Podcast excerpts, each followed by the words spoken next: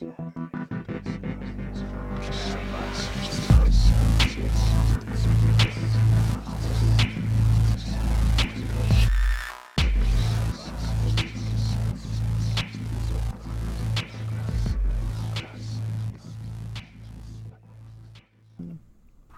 to the junior year, episode 14 of the Horror Podcast.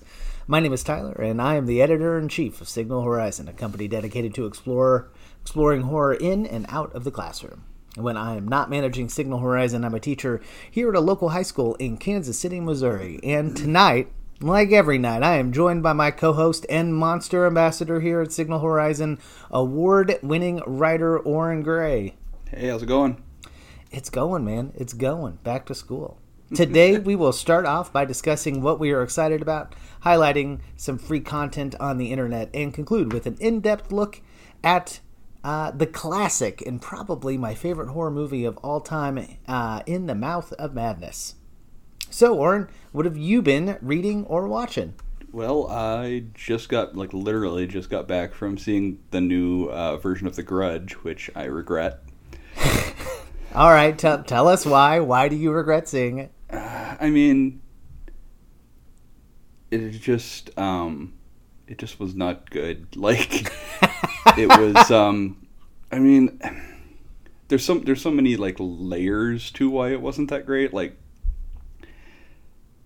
the ghosts were boring and they they did a a probably wise thing to replace Kayako and the kid whose name I forget right now the the classic ghosts from the original Yeah. with with these new ones by when they transplanted it to the states because they probably couldn't get the actors you know from the original movie. But um right. but they replaced them with the most boring ghosts. Like you could like literally the most generic ghosts. You've seen the little girl ghost in a dozen other movies. Like Yeah. they're just the most boring ghosts. And it exposits how things work over and over again. It's just it's just a mess. It's it's bad. Yeah, eh, like so I saw it last night with my son and I was a little too worried it might be like too scary for him or or whatever. It was not. Um I No, found they, I they found- seem they seem to mistake gross for scary Yeah. Yeah, and like you can't outgross a 12-year-old, you know? Right. Like it, it has some genuinely pretty decent like jump scares, but that is I, I on Twitter I think I said it is overly complex because it tries to tell like the story over three or four different time periods. Right. and because of the way the movie i think is edited some of those get confusing when they happen you know? So right. Um, one of them again maybe i just wasn't making enough attention doesn't make sense when it happened which they kind of hand wave by saying that time passes differently inside the house. Yeah.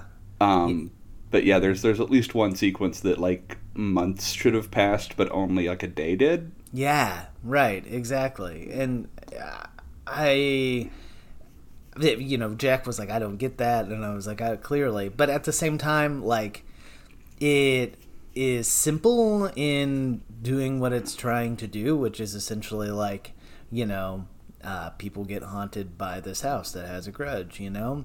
But in that simplicity of sor- storytelling like it has nothing to bring new to the table except this Right. kind of I don't, I don't retelling of what i think I, I enjoyed the the first american remake so Yeah, it, the first American remake is great because it's just the original again. It's it's the same director and everything. I mean, Yeah, in in, in this particular instance, it do- it makes some choices that are just mean for the sake of being mean. And again, I like I don't mind a horror movie being being mean, you know, making that effort, but it's got to be towards an end, and and this just feels pretty nihilistic. I don't know. yeah, and it's not.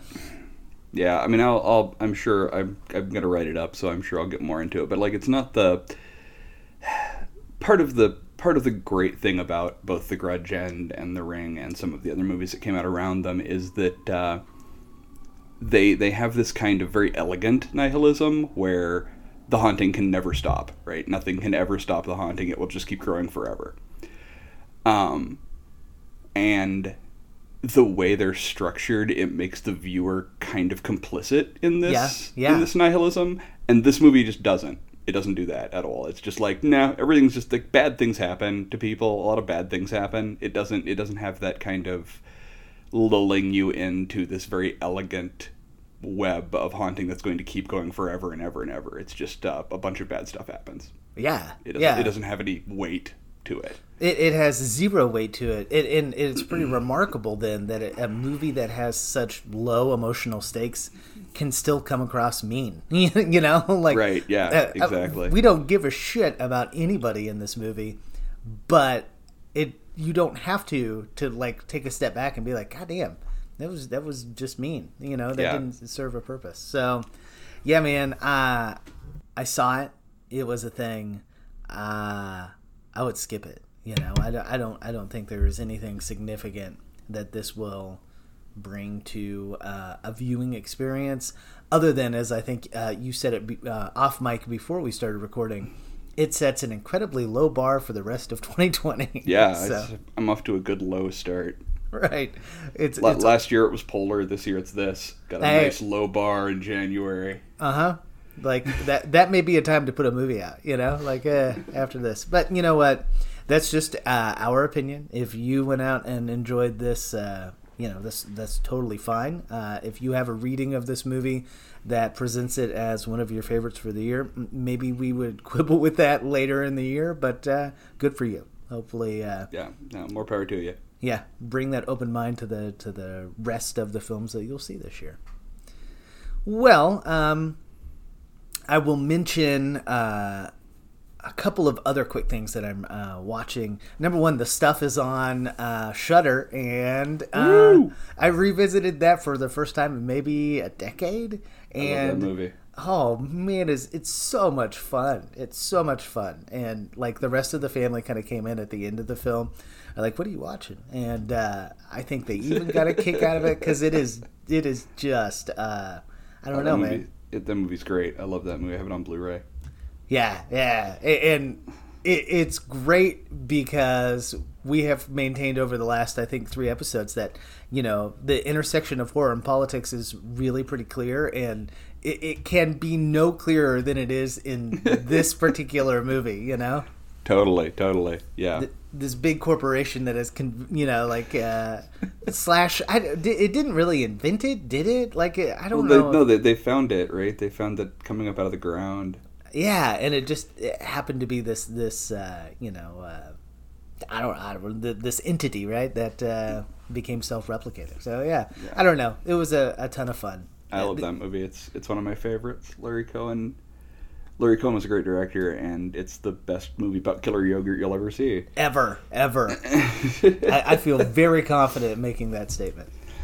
Uh, the only other thing that I've been watching is uh, the movies that made us on Netflix, which is, I think it's just like four episodes long, and they are real light documentaries about the making of movies that, like, I don't know, pretty much universally everybody likes, right? The first episode is Dirty Dancing, which, you know, uh, I think it is a classic. My wife and I watched that, and it was fun and then they do Die Hard and Home Alone and Ghostbusters, and it's it's just fun. It was a great like holiday watch, you know, because it makes you feel warm and fuzzy. And I I think we have a a, a lot of writers that uh, listen to us here in the horror pod class and what was so remarkable about it all uh, about it all my wife turned to me at the end of the last episode and she said you know what is amazing the through line to all of this is each one of these scripts is written and rewritten and changed and morphed over time, you know? So it is neat to watch that evolution. And as a writer, you know, it's cool to watch, um, you know, these remarkable stories that we really, really love didn't all start out that way, you know? It's Oh, like yeah. Revision 400 and then like reboot 27 that they finally found the magic potion, you know, the, the magic combination, if you will. So. Anything else uh, you were checking out uh, over the last week or two? Um, I'm not not not top of my head. Cool. All right, then we'll move uh, quickly along to this uh, week's Dark Corner of the Web. And it comes from our own Journal of Black Ivy. It dropped just a few days ago. Eddie Generous, who is the uh, editor in chief of Unnerving Magazine, has this month's entry, and it's called The Change Room. And if last month's entry was like the auteur, right? It was like the lighthouse. It's really well crafted.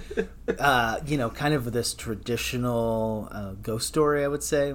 Uh, this is more like your. It's not schlocky. I don't like that term, but it's way more, I think, fun and a perfect like beginning of the year tale about like why going to the gym is just a really terrible idea.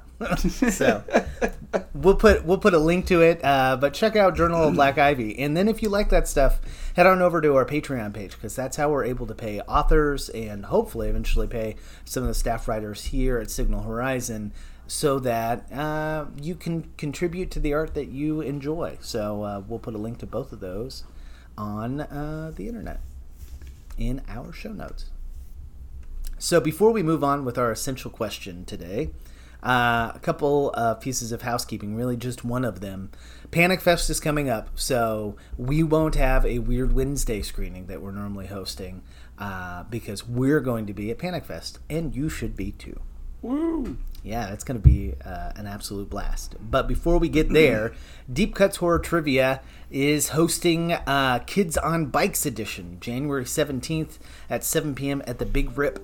Just like we normally uh, do at the Big Rip, we will have questions to start at 7, a great big prize pack full of all kinds of really nifty prizes. And uh, it's all going to be about Amblin movies, or Amblin-ish movies. Amblin likes, yes. Yes, uh, Amblin ad- adjacent, if you will. All right.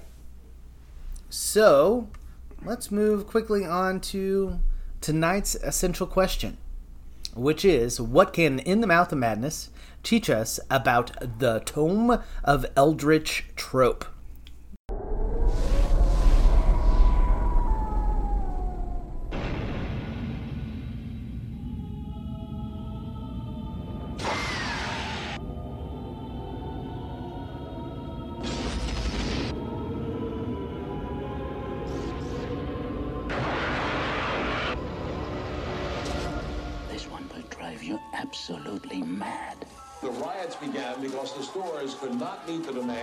Demands Kane's novel, In the Mouth of Madness. Kane disappeared two months ago without a trace. He's the guy that writes horror books. You can forget about Stephen King. Kane outsells them all. I need to know if he's alive or dead, and I need that book. It's a setup. It's just I just have to work out how it's set up. Kane's writing has been known to have an effect on his readers. See this? It's a map. This whole thing has been staged. You just get out. This is not reality. It's all happening for real, Trent. Okay, so before we kind of pick apart the trope and pick apart the movie itself, why don't we get a brief summary from Rotten Tomatoes? Because they You- do you- such a tremendous job of it. You you always say these are brief, and they are the least brief summaries I have ever seen. Yeah, this one's like uh, 14 uh, sentences long, so maybe I'll skip ahead if it looks boring. But um, John Trent, an insurance investigator, has gone off the deep end.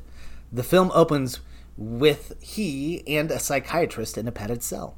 There, the demented Trent tries to tell a story of violence and confusion. The shrink recognizes that his story is by no means unique, for such events are happening everywhere. Trent believes that the cause of the chaos lies with the writings of author Sutter Kane, who recently has disappeared. Trent was hired by the writer's publisher to find him, and this leads him to his conclusion that Kane was somehow behind it all. Trent was assisted by Linda Styles, Kane's editor, and together they go to find Hobbs End, the fictional location of Kane's tales. They find it in New England. what was even stranger is that all the terrifying events mentioned in Kane's books came to pass in this innocuous village. And that's all I got. And uh, I think that's all we really need. yeah, Um, that's probably again. I their their their their summaries always are hilarious to me. Yeah, well, and this one uh, doesn't even have the right tense through some of it. So hey, whatever. It's all good. It's all good, man. It's all Uh, good. yeah. Uh, so where does this movie fit within your kind of uh, list of maybe all-time favorites, or you know what? Uh, What is your relationship to this movie?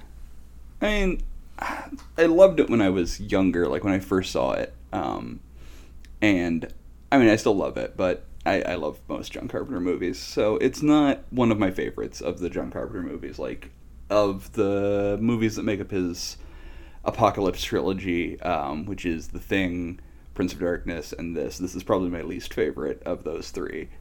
Um, but, I mean, like, I still love it, and, uh, I know, like for me, it was a big deal when I got it on Blu-ray because I could finally pause that scene where he's running away from all the monsters down the big hallway and like see all the monsters because Oh, I, yeah. I was obsessed with that scene when I was younger. you Yeah, know, yeah. When I when I couldn't like get a clear screen cap of it. I don't know if I've ever done that. What uh, what uh, what's it like? They're pretty great looking. I've it's uh, up on my Instagram. I'll um I took a picture of it when Cool. I when I when I got the Blu-ray, so I'll I'll send it to you or something. Yeah, I love that. We'll stick it in the Um, uh, show notes. yeah, it's it's pretty great. Like they built just a pile of monsters for like that one scene that you see for like a few flashes with a strobe light. Yeah. they, they, they built like twelve of these big like practical effects monsters. It's ridiculous. Oh, I love that. Yeah, I, I mean, this movie's creature work. You know what it does um, with those, obviously, but then also what it does with, uh, you know, like the little boy on the bike and Mm-hmm. a couple of the other set pieces are just fantastic. And So like one one interesting thing about this one to me, um, like l- looking at it in in terms of both like Carpenter's oeuvre, but also um, specifically that the Apocalypse trilogy because it was made way after the others in the Apocalypse trilogy. There's a pretty big gap right, in time, and um, it's like this one. The special effects are all by like Greg Nicotero and um, Robert Kurtzman. The so they all like the movie looks like a big budget Masters of Horror episode, right? Because they're the same people who made Masters of Horror. sure, So all the all the special effects in that look kind of the same because it's got the same effects team for the most part. And so like watching it, the effects look really different in it from like the thing. Um, even though they're all practical effects, but like you can really see the the different effects people who are working on them. Like, and I think that's interesting. yeah, Um, just seeing like how how different they look from one movie to the next, kind of a thing. yeah, and uh, I didn't know Nicotero did the work on this, and it is, uh, I mean, it, it, now that you mentioned that, you can see a lot of his signature in a lot of that stuff. You know, Mm-hmm. Yeah. and uh, you know, to pull things full circle, you, you mentioned uh, the Apocalypse trilogy, and you have a really fantastic piece up about that, right? Uh, I mean, I have a piece up about it anyway. It is good. Stop. Give yourself some credit. It, It's it's certainly it's probably like my most read piece. It gets a lot of of I don't know whatever the internet equivalent of airtime is. It gets shared a lot and Okay. stuff. Like I, I still get things about it every now and then. Um, all this decade later, because I wrote it back in 2011, so it was a long time ago. Yeah, you can still Um, read it though. We'll we'll include yeah. uh, the link to it here. But uh, what what was essentially your thesis? I mean, essentially, it was just that, um, and other people have talked about this certainly, but I don't think it's ever. I, I haven't read another essay that was you know specifically focused on this, which is that you know the the thing that ties the Apocalypse trilogy together is that they're all three cosmic horror films essentially. Sure. Um, made back before. Not before Lovecraft was. I mean, Lovecraft was a known entity for, for a long time, but but back before like we talked a lot about cosmic horror in films and things like that. There were there was not there was not the discussion about it in films back then that there is now, and so Carpenter doing it was kind of a big deal then. Sure. Um, Well- and so it's mostly just about that, like defining cosmic horror and explaining how it how it you know how it plays into each of the three films and how they play into one another and that kind of stuff. Yeah, and I think uh, it is it is a great article because those of us that are not super familiar with um, cosmic horror, right? Uh, I think we are because we we kind of traffic in all of that, but your average, you know, normal consumer may not, and it gives you, I think, a pretty good uh, primer, right, for for all of that. So, I think you can see a lot of the through lines. Like uh, I was rewatching some scenes right before we started here, and the crab walk, right, that we see in, in the Mouth of Madness, it feels so similar to a couple of the scenes in The Thing that like that is, uh, you know, some shared space and Right. also hints at one of the keys of, of this movie, which is how deeply, deeply unsettling it is uh, in in moments where it leans into all of that. Does that make any kind of sense? I think so. Yeah. Yeah. And uh, I, I think maybe that whole um unsettling that whole like just uh, putting things slightly on edge right? It may be one of the keys of cosmic horror right? Like it's Right. just it, it is similar to uh, what we see but not quite right? Kind of that uncanny Right. valley that we we have talked about. I mean, uh, there's a there's a line in it in in in the Mouth of Madness that that really kind of is a, a really good sort of I don't know summation of cosmic horror to some extent, which is um which is the the line that that Styles has about um you know right now reality shares your point of view. Uh, you know what scares me is what would happen if reality shared Kane's point of view or whatever. Like, yeah that that it's it's changing of reality that is kind of at play rather than rather than like an intrusion into reality, which is what you normally get with uh, supernatural horror, right? Normal supernatural horror is reality works the way we think it does, but there's this intrusion into it that doesn't. Like there's a vampire or there's a ghost or something that works the way it shouldn't. yeah But cosmic horror, cosmic horror typically isn't an intrusion; it's the revelation that reality never worked the way we thought it did.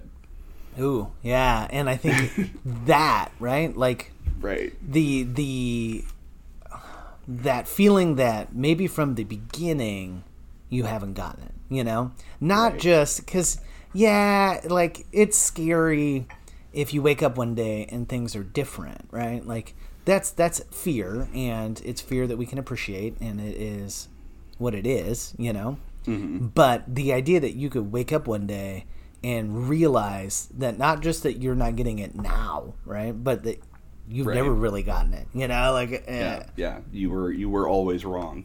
yeah You've always been wrong. Everything you knew was wrong. Yes, and I think that is really important uh, in discussing one of the concepts that I wanted to hit on today, which is by uh, a postmodern philosopher, a guy that I think we've mentioned on the podcast before, a guy named uh, Michel Foucault, who was a big uh, philosopher in the 60s, 70s, and uh, to a lesser degree in the 80s, but probably uh, one of his most famous books is a book called Madness and Civilization. And his argument is that the state of, of reality is always defined by the people in power. And if you have power, then your reality will never shift. But if you don't have power, then the reality of your situation is constantly in flux. And uh, as a result, uh, the, the powers that be keep you powerless. If you can't shape your reality, if they call you, essentially, Foucault's argument is the same argument that like David Chappelle made. So it, it's a funny comparison to make, but you know, Dave Chappelle had like the most popular show on uh, Comedy Central for a long, long, long, long time, and uh, they made this new contract, and then suddenly, for whatever reason, he left the show and ended up uh, spending some time in Africa, reconnecting, I think, with some of his roots and, and doing some other stuff, and just walked away from the show, right? And then, of all places, he did this interview on Inside the Actor's Studio. like that really stuffy show with like and Right. he was so fucking great through it and smoked through the whole thing, which was super cool. Uh, also, at the time, I was a big smoker, so I was like, "Yeah, you do that, Dave." Uh, but the big argument that he makes to the host there is they all called me crazy because I did this, right? Because I created this thing, and then somebody tried to take it away from me, and I left, right? Because it's my thing, and I don't want to do it anymore. And he said, Right. "Be really uh, careful what you label crazy." because then you de-justify the arguments that they're trying to make, right? And Michel Foucault makes the same argument, which is if somebody that doesn't have power suddenly says that something is crazy or is not right or is whatever, uh, then the power structure will house them in a like for real in, in an insane asylum that often like they use the guise of a mental institution or the guise of a prison, right? Right. Uh, as a means of locking up political opponents. And I don't know. I just the imagery in this movie reflects exactly that. You know. Mm-hmm. And Yeah. That conversation that you uh, you know that you hit on that that uh, that line from the film I think is perfect. You know, like w- what if it doesn't align with your reality anymore? Well, then we're all totally fucked. You know. Right. Yeah, I dig that. so, uh, one uh, another thing I wanted to talk about was kind of a history of like haunted books or evil books, and maybe the relationship that history has with this film. Do you think this is a film about an evil book per se? Um, I mean, I on the in the most basic sense, I suppose it is. But like, the interesting thing I think about this film and its relationship to this topic, which may be jumping over the history part, but um, so like we tend to when evil books show up in things, they tend to get super simplified, right? They tend to get boiled down to like if you read it out loud, it's bad. Like it's an incantation that has actual power. It's a spell, right? Yeah. like a magic spell, like in D and D. But when you go back to most of the root stuff, um, that you know, uh, King Yellow, the Necronomicon, that kind of stuff, that's not how it usually works. It's that the knowledge contained in the book is so dangerous that once you have that knowledge in you, you can't get rid of it. Like, it's the knowledge, not the book. The book itself is just where the knowledge is kept, but it's the information in the book that's the problem. And that is definitely true in, in, in the Mouth of Madness. Like, it's not it's not actually the books that are the problem. It's it's the it's the worldview that the books espouse essentially that people believe this, and it makes it easier for reality to break down. Yeah. I I think that is an important distinction and as I was like going back over and preparing for today, like I had difficulty situating this movie as like an evil book movie in that a lot of the other films and uh, like a few others that I kind of put on this list of like um evil books, right? There's the Necronomicon, there's the Bible of Ammit, uh, Novum Portus, and um, the King in Yellow. You know, a few of these other books.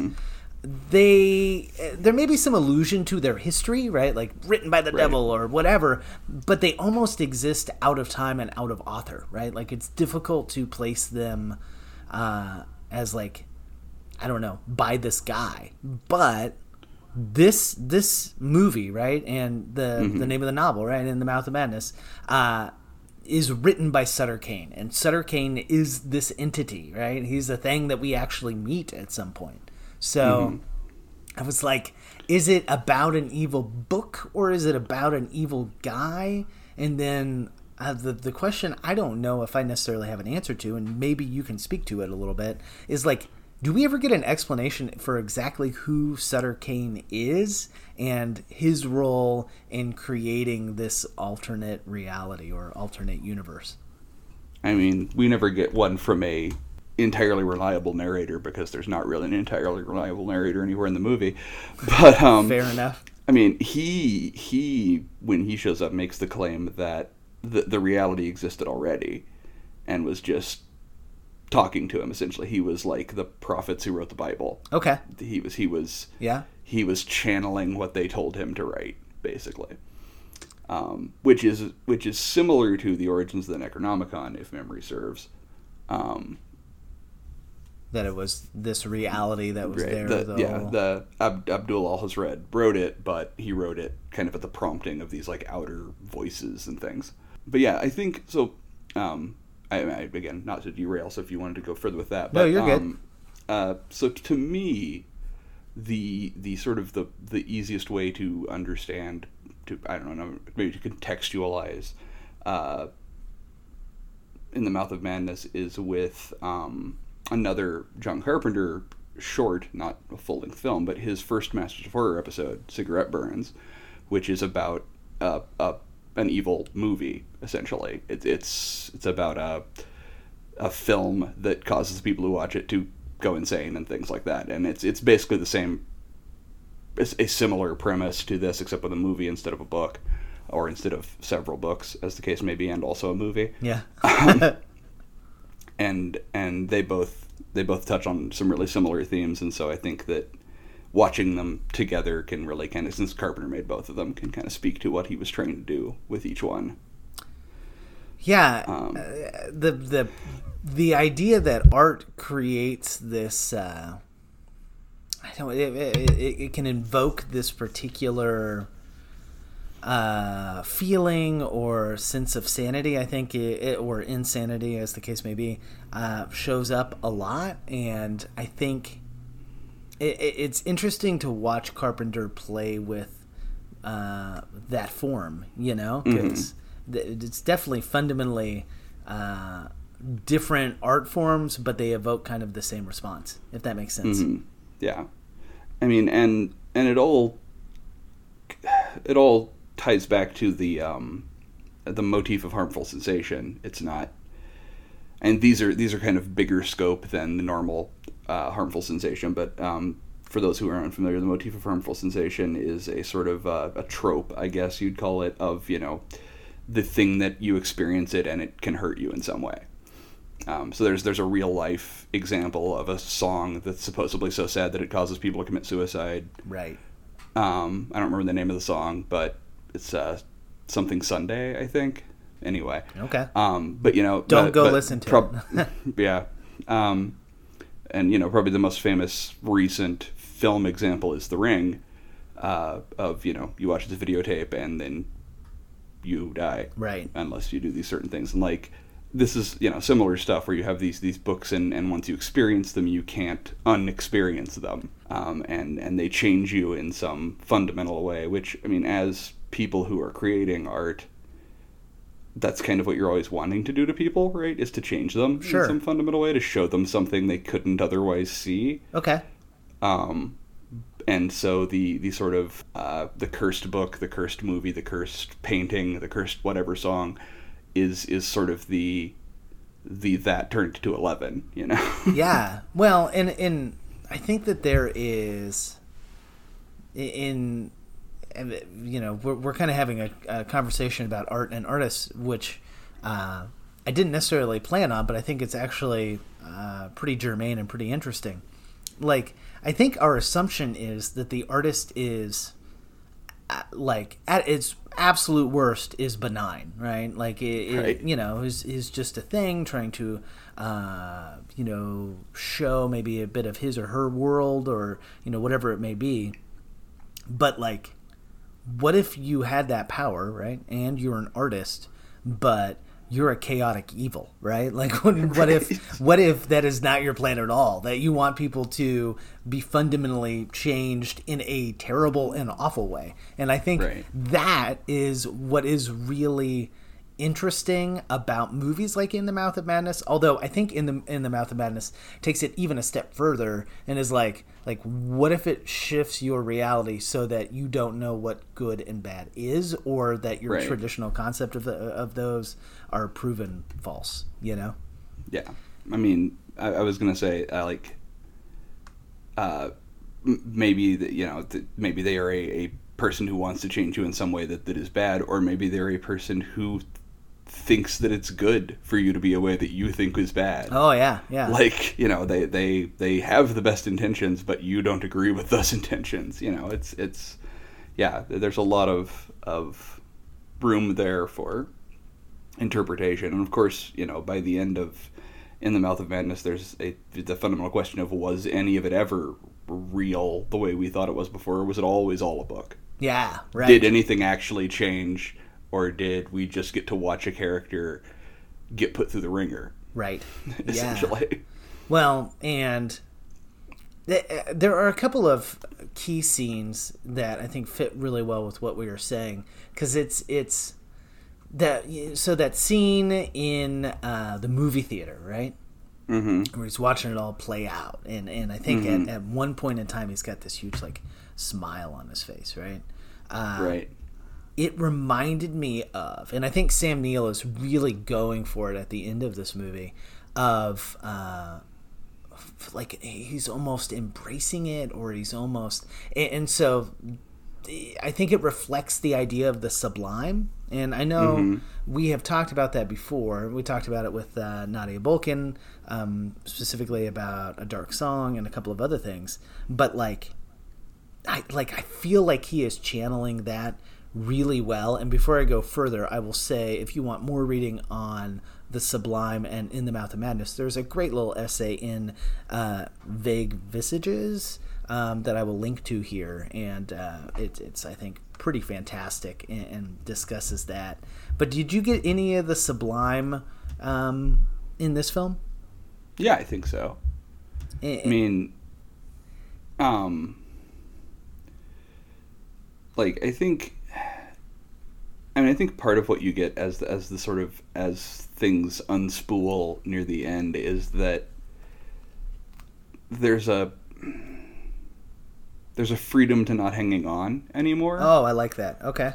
you know um like and part, part of it that is like sam neill does a great job his his character is so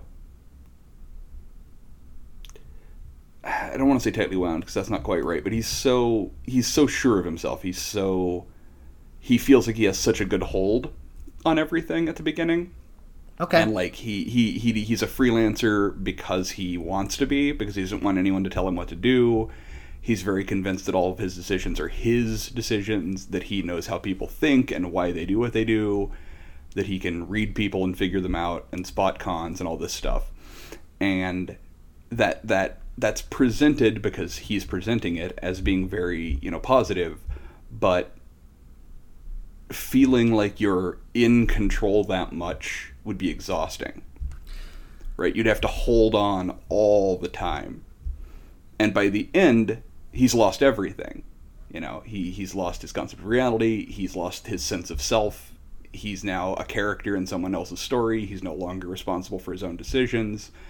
And there's this kind of there's this moment of kind of both freeing and also losing everything that that you get in that theater where he's like he's laughing and crying at the same time Yeah.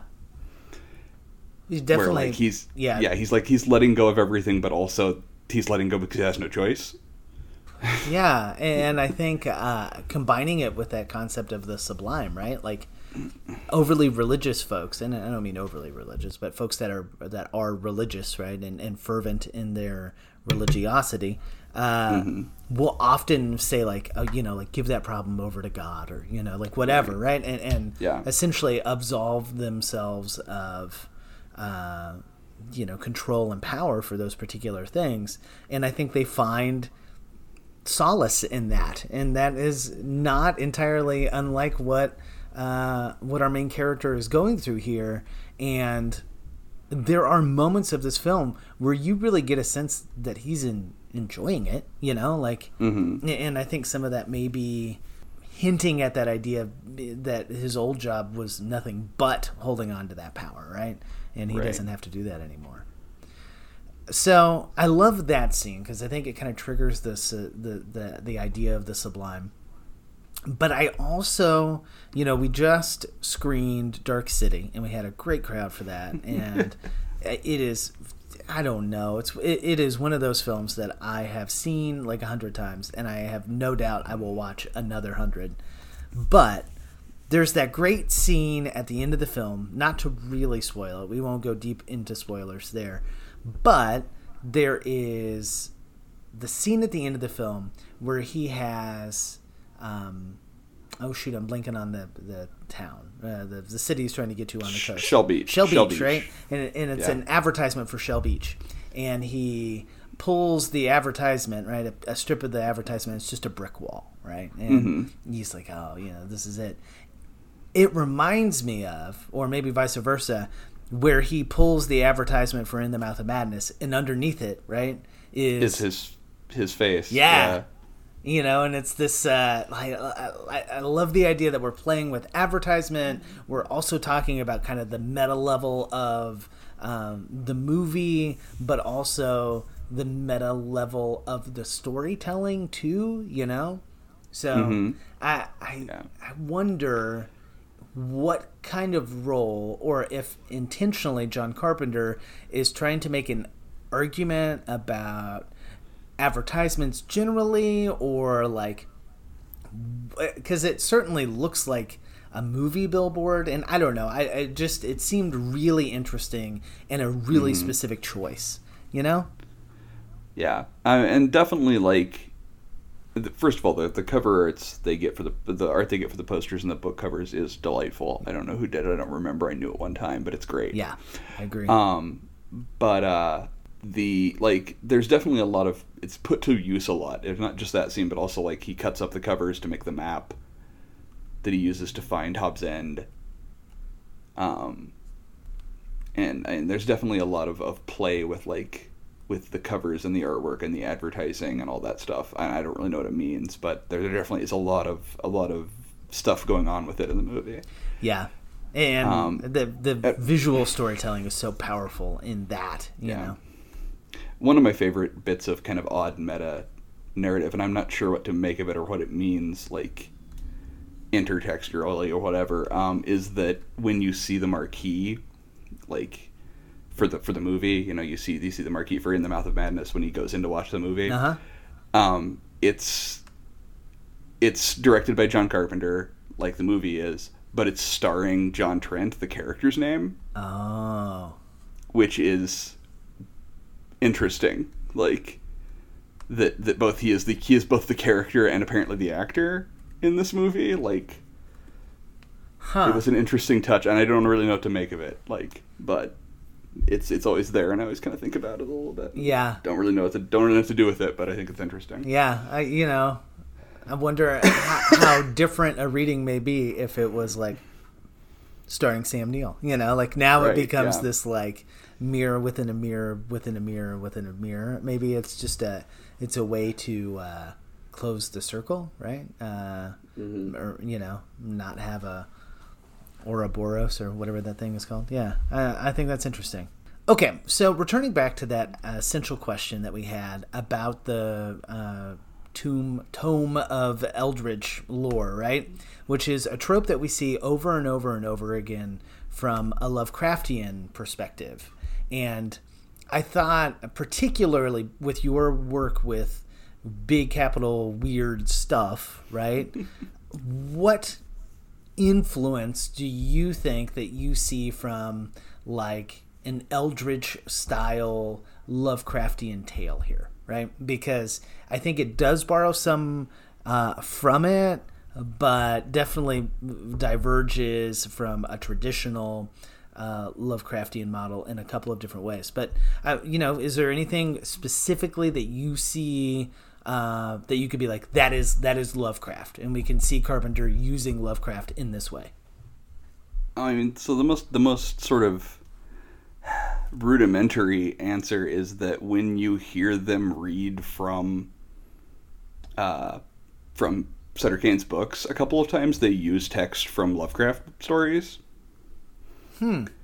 Um, not not every time because some of them have to be details that are in the movie, right? Like so the you know the the Black Church or whatever. But um, but yeah, there's bits of actual Lovecraft stories in there. I don't remember where exactly. Um, and I think some of the stuff when you see the pages when the when the portal tears open and you see the pages on the other side. Okay, yeah, I think I think some of those are Lovecraft text too, if memory serves. I did I did all the legwork for this at one time, and now I can't remember exactly where they are. But there is some actual Lovecraft stories, okay, text from them, sentences here and there in the movie.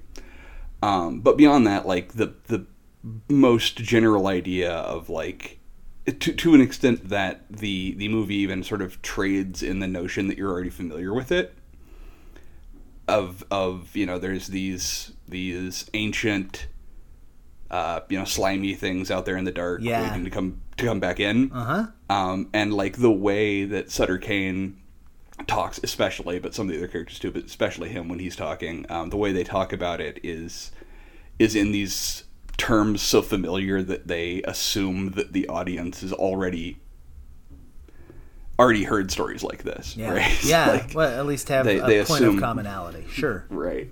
They assume a certain familiarity with with this kind of material, um, which I think you know uh, is is is kind of assuming that everybody at least kind of knows the basics of Lovecraft, um, or that kind of story. So I mean, there's there's certainly there's certainly those elements. It's it's definitely the one of uh, Carpenter's films that you know borrows the most directly from Lovecraft, even while it's its own story.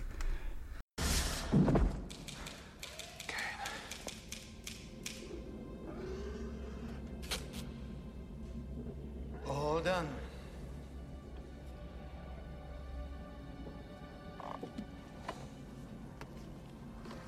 In the mouth of madness.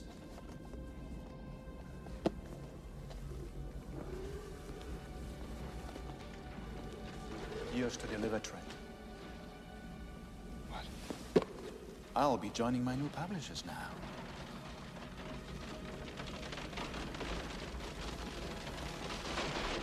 You take the manuscript back to the world for me. That's what you do. What I do? You are what I write.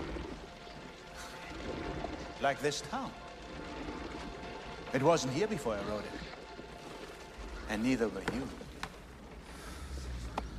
No. I know what's real. I know what I am. And nobody pulls my strings. Did you think my agent attacked you by accident? He read about you in there. He knew you'd bring it back and start the change, make what's happened here happen everywhere. He tried to stop you. I'm not a piece of fiction. I think therefore you are. Read it if you don't believe me. See what I have in store for you. Know what I am?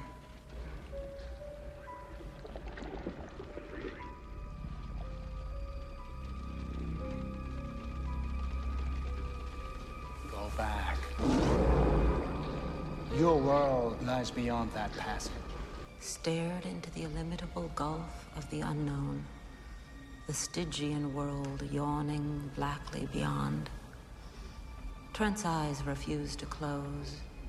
He did not shriek, but the hideous, unholy abominations shrieked for him, as in the same second he saw them spill and tumble upward out of an enormous carrion black pit choked with the gleaming white bones of countless unhallowed centuries. He began to back away from the rip as the army of unspeakable figures. Yeah, and like, I, there clearly is an homage to Stephen King here, right? Like, I mean, the, other than the initials being the same, but like, they both utilize, you know, New England and small New England towns that are supposed to be quaint but really have dirty underbellies.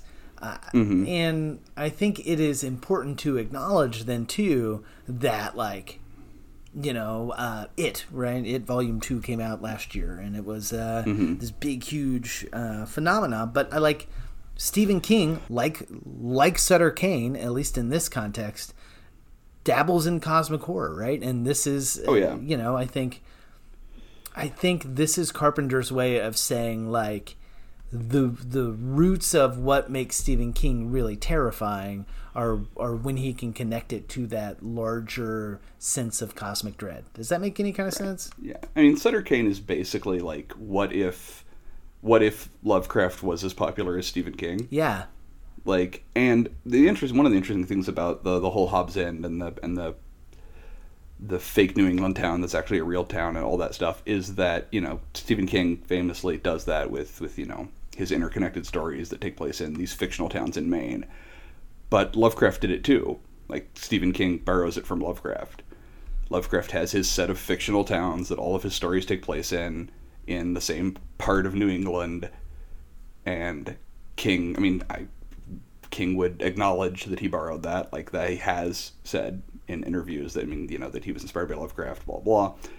Um, and so there's this really strong through line that runs from Lovecraft directly to King to In the Mouth of Madness, like of this sort of fictional New England town. Yeah. Which I got to tell you, Um, I, which- I have not visited uh, a ton of small New England towns. Uh, I really want to now, and I know at least at least some of it comes from that. You know what? What it, I mean, it's it's it's almost its own trope now, right? Yeah, oh, it totally is. And like, I, I know that you know my my brief trips to New England, which have mostly not been to small towns, um, there is a real just immediate sense of how much older everything is there than here, where you know we live in Kansas City. Um, I mean, and we have history here running back to the Civil War, but but it's in these sporadic places, right? Right. There, like when I was in Providence, like every third building had this plaque of how it was from like 1776 or whatever. You know, it was it was everywhere, and there was just this immediate there was this immediacy to the age of the place that we just don't have here, um, in the same way, anyway. Yeah, and, and all of that, right? Like I can remember, like I've been to Boston, right? And you see, like, the- and then I think if you take that trip, then you you kind of tour all of the the, or at least we did, kind of all of the early Americana, right? Mm-hmm. Mm-hmm. But I've had the privilege. I've I've gotten to travel to like Germany, right? Uh, and in Munich, they have this gigantic, uh, essentially like cuckoo clock, right? That stands at the Mhm. town center called the Glockenspiel, right? And I remember some of the buddies that I met over there were talking to me about the history of the Glockenspiel, right? And it's like the Glockenspiel predates all of America by like 500 years or something. Yeah, like yeah. you know, totally absurd, right? So Yeah. even conceptions of our own history change, you know, when held up to, uh, you know, different ideas. So Yeah, yeah. It's. I I think it's why. I think it's why the sort of like antiquarian, uh, the antiquarian ghost story, you know, tradition that Lovecraft was honestly kind of a part of. Um, you know, why it begins back in in England and Europe is you know, there's just a lot more history that we recognize as history. There, I mean, there's there's the same amount of history here. People have been living here the same amount of time, but we don't recognize it as history the same way. Um, it's it's been erased to an, a large extent by, colon, yes. by colonization. So Well, and I think the idea that, that this probably is a perfect way to, to wrap up the conversation then, because as we talk about conceptions of history, we also have to talk about conceptions of power, which in turn lead us back to that idea of reality, right? Like, not only do the people in power get to create what is our current reality, but they also then get to create what our past reality was by determining what history looks like, you know? So right, absolutely. Um, I mean, yeah, like as an as an you know, as an an anglophone person who lives in the United States, like I am simultaneously sort of aware of how you know Western civilization in quotes defines history and how you know we we, we trace back to the Roman Empire and and back further even than that or whatever. Um, while at the same time I'm aware that the land that I live on is is new and young to us, but had civilizations on it that we just don't include in history. Right. We just don't talk about, it, yeah, which is Um, even more. and and sometimes sometimes actively erase. Yeah. Um, in some instances, and it's just uh, you know, and, and and there's a there's a tension there that always exists. Yeah, and we should always be cognizant of of that, even though I think uh, sometimes we're not. It's easier just to pretend like those things aren't there, but they Mhm. most definitely are. So Yeah. yeah, excellent, excellent.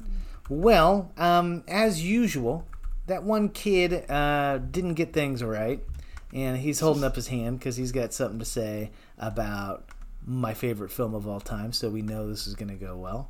But here is what anonymous Amazon user had to say about In the Mouth of Madness. This movie sucked. Uh, exclamation point! Exclamation point! Exclamation That's point! Oh, there's a lot of exclamation Yeah. points in this review. He's very excited. Uh, I can't believe that it has such good reviews. The idea for the story is not believable at all. The special effects look very low budget. This movie was made in the 90s after 100 years of filmmaking. Can't they do better than this? This is not even horror. This is a bad attempt at making a movie. I can't believe I made myself sit through this entire movie. I kept on hoping the movie would get better the whole time, but it never did. What's wrong with the other reviewers of this movie? He also says this movie like 12 times. And that is followed up with uh, six question marks. How can anybody think this is good? Total waste of my time. A dozen exclamation points here. I am definitely going to be more selective of any movie I pick to watch from now on. I can't take a chance of wasting two hours of my life on this trash. Um, I will also tell you uh, right after this. I assume it's right after this, but he gave a uh, five star review to what looks like um, a Smurfs movie. So hey, Excellent. Yeah. Awesome. Yeah. I think Yeah, it- that seems that seems about right. Yeah. Now I, I do th- I do think that from now on, every time I want to badmouth a movie, I'm just going to say how long it's been that we've been making movies. yeah, right. We've been making movies for like 150 years. So you can't do any better than this every time from now on. Right, like uh, your standard is the number of years away from the first film that was ever made. You know, Yep. Yeah. No. Movies in the 30s. I mean, they could just do whatever. We don't have been making movies for like you know 30 years by then. So, right, right. I like that. Literally, is moving the, goal, the goalposts. I like it. All right. Well, uh, I think that will wrap it up for our conversation of In the Mouth of Madness. Please, uh, Orrin, tell us where they can find more of your stuff on the internet. They can find more of my stuff at orringrey.com or I am Orrin Grey on Facebook and Instagram and Twitter. Awesome, very good. Well, you can find more of my stuff at Ty Unsole, or um, I'm always piddling around Signal Horizon doing something. If you would like to engage uh, with us in conversation, feel free to send me an email, tyler at signalhorizon.com, or you can check out our Facebook group. The Horror Podcast is there to help you navigate the ins and outs and complexity of horror movies. So feel free to recommend we try out a movie or come say hi to us at one of our functions. But probably the easiest way to check us out if you are in Kansas City um, is to go by Panic Fest. We will be there both for pretty much, I think, Yes. the entirety of the time. So. I will be there as much of the time as my health will allow. If I'm still coughing by then, good God, I hope I'm not. Well, and uh, he's an easy one to pick out because he's a tall skeleton. I am uh, pretty uh, nervous and socially awkward. So if you look for uh, uh, the guy that looks nervous and socially awkward, which is probably a lot of us at a horror movie film festival, uh, you'll I'll probably have a Signal Horizon T-shirt on. So we would love it if you could come by and uh, say hi and say you listen and you know all that Yeah, kind of jazz. mo- most of the bartenders will probably know who we are too. Yes, so yes, and then they will They can they can point us out if you need help.